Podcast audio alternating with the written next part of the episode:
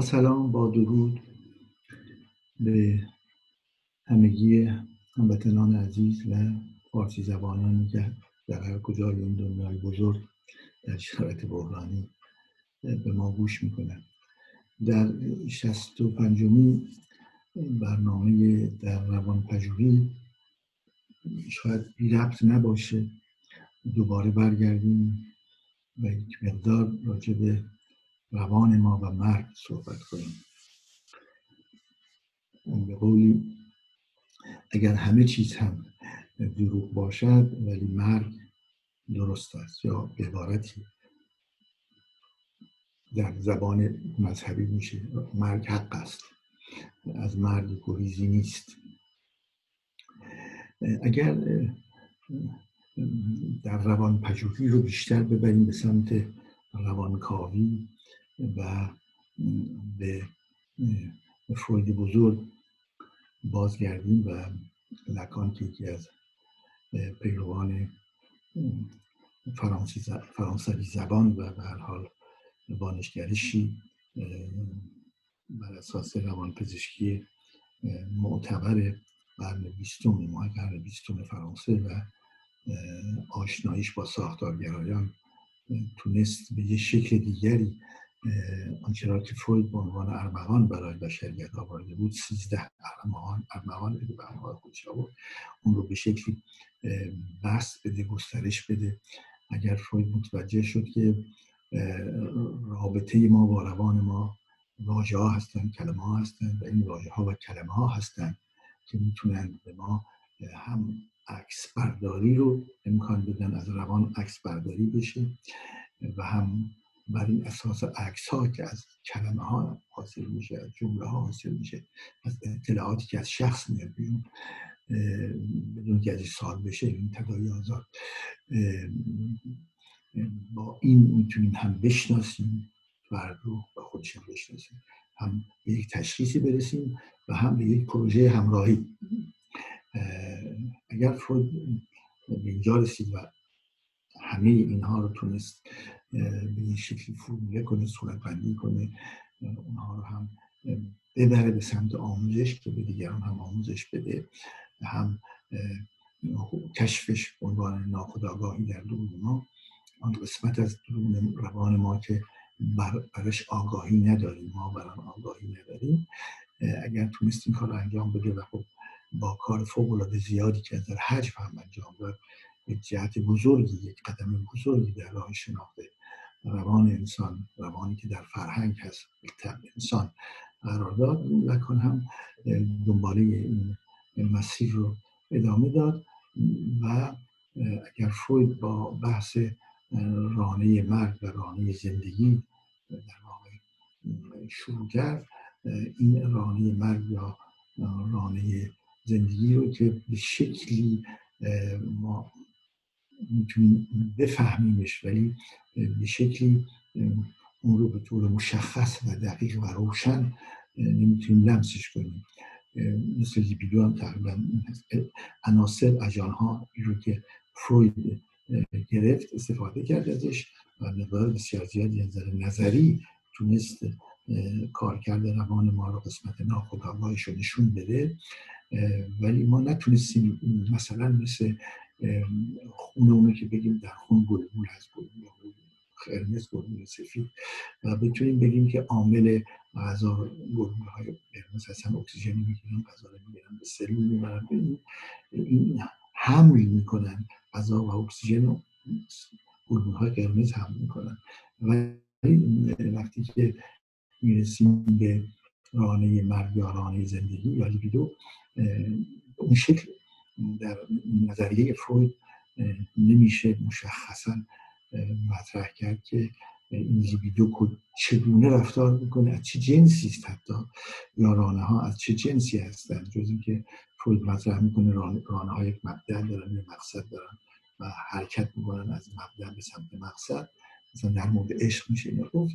ولی اینها یه مقدار می‌تونه یه شکل های فرضی باشه که ما نتونیم در واقع اونها رو به شکلی ملموستر احساس کنیم. لکان یکم عوض می‌کنه و مسئله رو می‌بره روی دالها.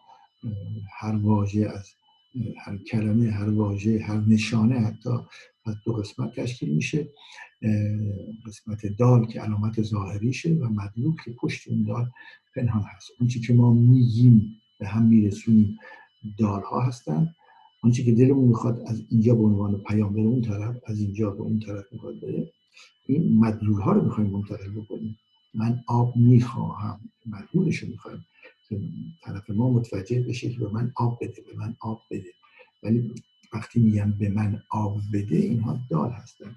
این دالها رو اگر آشنا نباشه اون طرف ما نمی‌تونه به من برگردونه و همین دلیل لکان به این کشف بزرگ می‌رسه که ناخداگاه در واقع ساختاری داره که همچون دستگاه زبانی است. برای اینکه انسان انسان موجودی سخنگو نماد پردازی کرده و این موجود انسانی که نماد پردازی کرده در واقع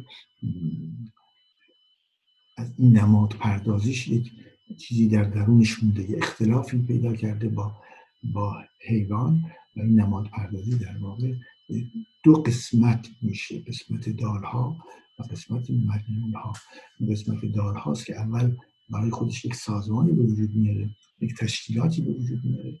اون تشکیلات میشه خون ساختار. قسمت ناخودآگاه ما. و برای هر کدوم ما بر اساس آنچه که, آنچه که با خودمون به دنیا میاریم به نام اثرات ژنتیک خودمون و آنچه را که با مادر زبان مادری و پیرامونش می‌گیریم این 7 سال اول و بعد اون را که دیگه از جامعه می‌گیریم وارد جامعه میشیم سن بلوغ و مسئول میشیم شهرور میشه و ادامه زندگی بدیم این سه فاز مهم نیست که سه قسمت مهم نیست که هر کدام ما در درون روانمون داریم. آنچه که با ژن میاریم اون که را که اون 7 سال اول به عنوان بنیان بنیان سازمان بندی روانمون انجام میدیم. میگیریمش محکمش می‌کنیم و بعد روی اون مجموعه دانش اطلاعات فرهنگ همین چیزهایی قرار میدیم که باعث زندگی می‌کنیم. اما نقش مرگ نقش مرگ چیست؟ فروید این بحث رو می‌کنه که ناخداگاه مثلا جنسیت رو نمی‌شناسه خودش زمان رو نمی‌شناسه و مرگ رو هم نمی‌شناسه برای خودش. این یه مسئله بسیار اساسی و مهم. ضمن اینکه مرگ دیگری رو یک سوژه انسانی یک سوژه که دو است و خواهشمند است و نماد پردازی کرده و انسان موجودی اجتماعی. دلیل اینکه یک نماد یک کلمه باید بین دو نفر حداقل باشه و نه وجود خارجی نداره. به این دلیل طبیعتا این انتظار هست که ما بتونیم مرگ دیگری که می‌فهمیم مرگ خودمون هم رو بفهمیم. در که ناخداگاه درست مرگ دیگری رو متوجه میشه یک جای خالی میشه براش با مرگ یک نفر یک جای خالی به وجود میاد که مجبور هست اون رو به شکلی پر کنه و ازاداری هم برای همین هست. ولی در انتهای ازاداری اونجا به اون شکل برده میشه ولی ترمیم میشه. اون مرگ دیگری مرگ عزیزان مرگ نزدیکان مرگی که ما رو شوکه می‌کنه افسرده می‌کنه و دنبال جایگزینی میگردیم ولی مرگ خودمون مطرح هست. و این مرگ خود ما که شناخته شده نیست برای خود ناخداگاه نمی‌تونه اون رو درک بکنه ولی هست. خودش رو نمی‌تونه نیست ببینه. طبیعتا در بحران های مثل بحران کرونا امروز می‌تونه یه مقداری بیشتر از گذشته مهم باشه برای ما. برای اینکه بحث اساسی امروز این نیست که وقتی ما کرونا مبتلا شدیم این چقدر ما رو ضعیف می‌کنه چقدر لاغر می‌کنه چقدر طبیعتا ما رو از بقیه جدا می‌کنه برای اینکه به شدت این ویروس منتقل میشه قدرت انتقالی که داره وحشتناکه. ولی بحث این است که این رو برای خودمون بخوایم بفهمیم عمیقا یه مقدار زیادی این مشکل یا حتی غیر ممکنه. همیشه دیگران مرگ عزیزان رو متوجه میشیم. فرار از مرگ رو متوجه میشیم. ولی خود مرگ رو من که تجسم کنیم برای خودمون متوجه نمیشیم. در بحران هایی مثل بحران کرونا امروز طبیعتا بحث مرگ برای روان ما برای حضور ما در هستی یک مقدار مطرح میشه. و طبیعتا ما رو مجبور می‌کنه که یه مقدار بیشتر حساس بشیم به مرگ دیگران و مرگ خودمان ولی عملا می‌بینیم که این به شکلی مرگ دست جمعی که در انتظار اینجوری بایستده جلوی ما و ما برای اینکه فرار کنیم از این مرگ چه فردی چه دست جمعی قبول بکنیم یک سری از مشکلات رو یک روز زندگی رو به عنوان زندگی در قرنطینه میپذیریم. این در واقع آیا در درون درونمون برای خودمون و فرد خودمون این مرگ رو میپذیریم یا بیشتر همیشه مطرح می‌کنیم که این مرگ دیگران است؟ علت این که مقدار من تلاش کردم بحث رو به اینجا بکشونم. علتش این هست که آیا واقعا و عمیقا کسانی که رعایت نمی‌کنن آنچه که بهشون توصیه شده؟ و می‌دونیم هم که تعدادشون کم نیست در کشور. من راجع کشورهای صحبت می‌کنم که عمدتا قرنطینه رو خیلی خشک و جدی مطرح کردن و حتی بحث جریمه و بحث پلیس هم در کار هست. چرا باز افرادی رعایت نمی‌کنن چرا به ذهنشون نمی‌رسه که این بحثی که کردن این قرنطینه که هست برای همون فردی هم که رعایت نمی‌کنه هست. یعنی نیست که برای دیگران هست برای خودش نیست. و این راه یک مشکل عمومی روان ماست. و همین دلیل شاید این پیغام رو پیام رو من امروز مطرح می‌کنم که حداقل کسانی که من را میشنوند متوجه باشند که به طور طبیعی انسان مرگ خودش نمی‌تونه تجسم بکنه نمی‌تونه بپذیره. اصلا بلد نیست ما بشناسه. ما فقط با زندگی در روان فقط با زندگی روبرو هستیم. شاید خوشبختانه. ولی در شرایطی مثل شرایط امروز که رعایت یک سلسله اصول برای زندگی روزمره مهمه برای خودمون نزدیکانمون و حتی کسانی که نمی‌شناسیم برای که آلودگی که آمد دیگه معلوم نیست به چه کسی می‌رسه. می‌دونیم که هر فردی که بره بیرون مبتلا باشه و بیرون بره و برگرده پنج نفر به طور متوسط مبتلا خب اگر من ندانم که مبتلا هستم تا عواملش بیاد بیرون بعضی وقتا خیلی دیر میاد. من اگر ندانم که مبتلا هستم میام بیرون حتی نزدیکان خودم رو و میام بیرون و توجه نمی کنم و ادامه میدم به بقیه هم منتقل می‌کنم و از یک طرفی می‌بینم که بیمارستان ها حال پر هستن. از یک طرف رقم ها و عددا رو میشنوم رقم های کمی نیستن. تعداد صد هزار بیش از صد هزار نفر در جهان امروز کم نیست این اما با وجود همه اینها بحث میگه چرا به اینجا می‌رسه یک فرد انسانی که بگه این برای دیگری است برای من این پیش نمیاد. این پیش نیامدن برای من در واقع یک نوع شاید مشکلی است که در ناخداگاه ما وجود داره که ما مرگ رو نمی‌فهمیم. مگر اینکه نظر فرهنگی بهش بفهمیم این به خودمون بفهمانیم این مسئله فرهنگی است این مسئله مسئولیت انسانی است. یعنی اینجا دیگه نمیشه خودمون رو به ناخداگاه بسپاریم. و چون اون مرگ خود من رو نمی‌تونه بفهمه من هم خودم رو به اونجا بسپارم. این در واقع یک مقدار به بیخیالی بی به اینکه من اگر رعایت نکنم نه تنها به مرگ خودم منتهی میشه به نزدیکانم منتهی میشه بلکه یک عاملی میشم که این مشکل جهانی معزل جهانی معزل انسانی رو هم کمک می‌کنم یعنی من شریکی میشم برای جرم کرونا در خدمتش خواهم بود. بهش خدمت خواهم کرد. اون پرسش در واقع اینجا اصلی اینه که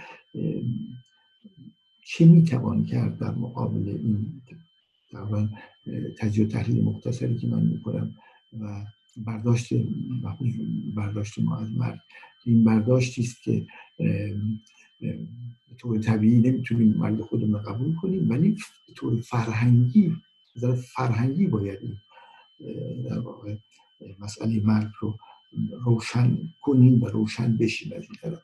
و همین دلیل شاید بی ربط نباشه که با تکرار این مسئله که هر, هر حرکت ما در شرایط بحرانی کرونا در هر جای این جهان بزرگ که بیتوجهی بکنیم با اون حرکت که انجام میدیم و با این بیتوجهیمون تبدیل بشیم که به عاملی که یک خودمون به سمت مرگ بریم و دو نزدیکان و بقیه انسان ها رو عاملی بشیم برای ادامه زندگی کرونا.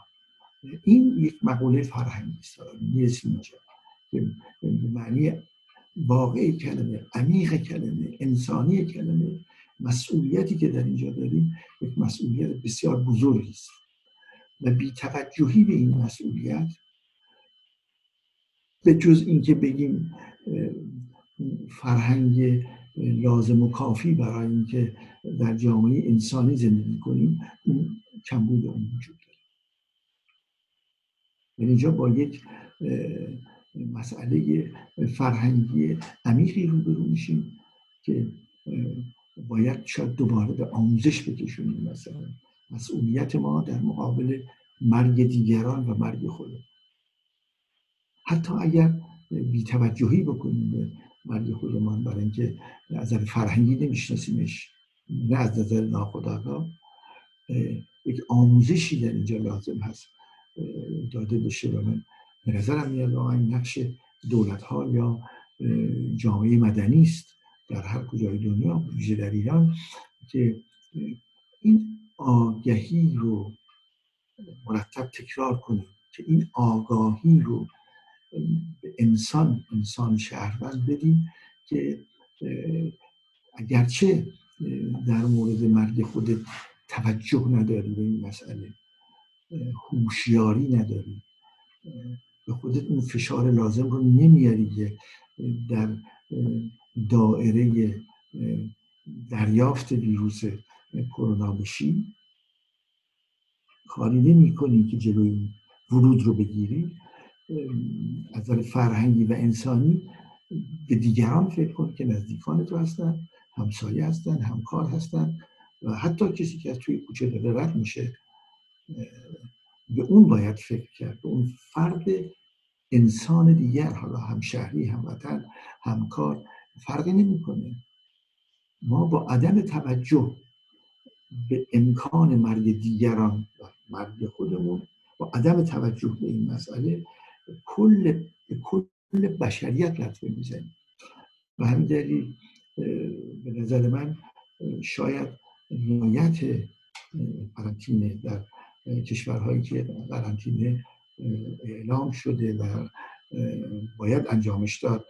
به حال عدم رعایتش به گمان من نشان دهنده به شکلی یک مقدار کم فرهنگی است.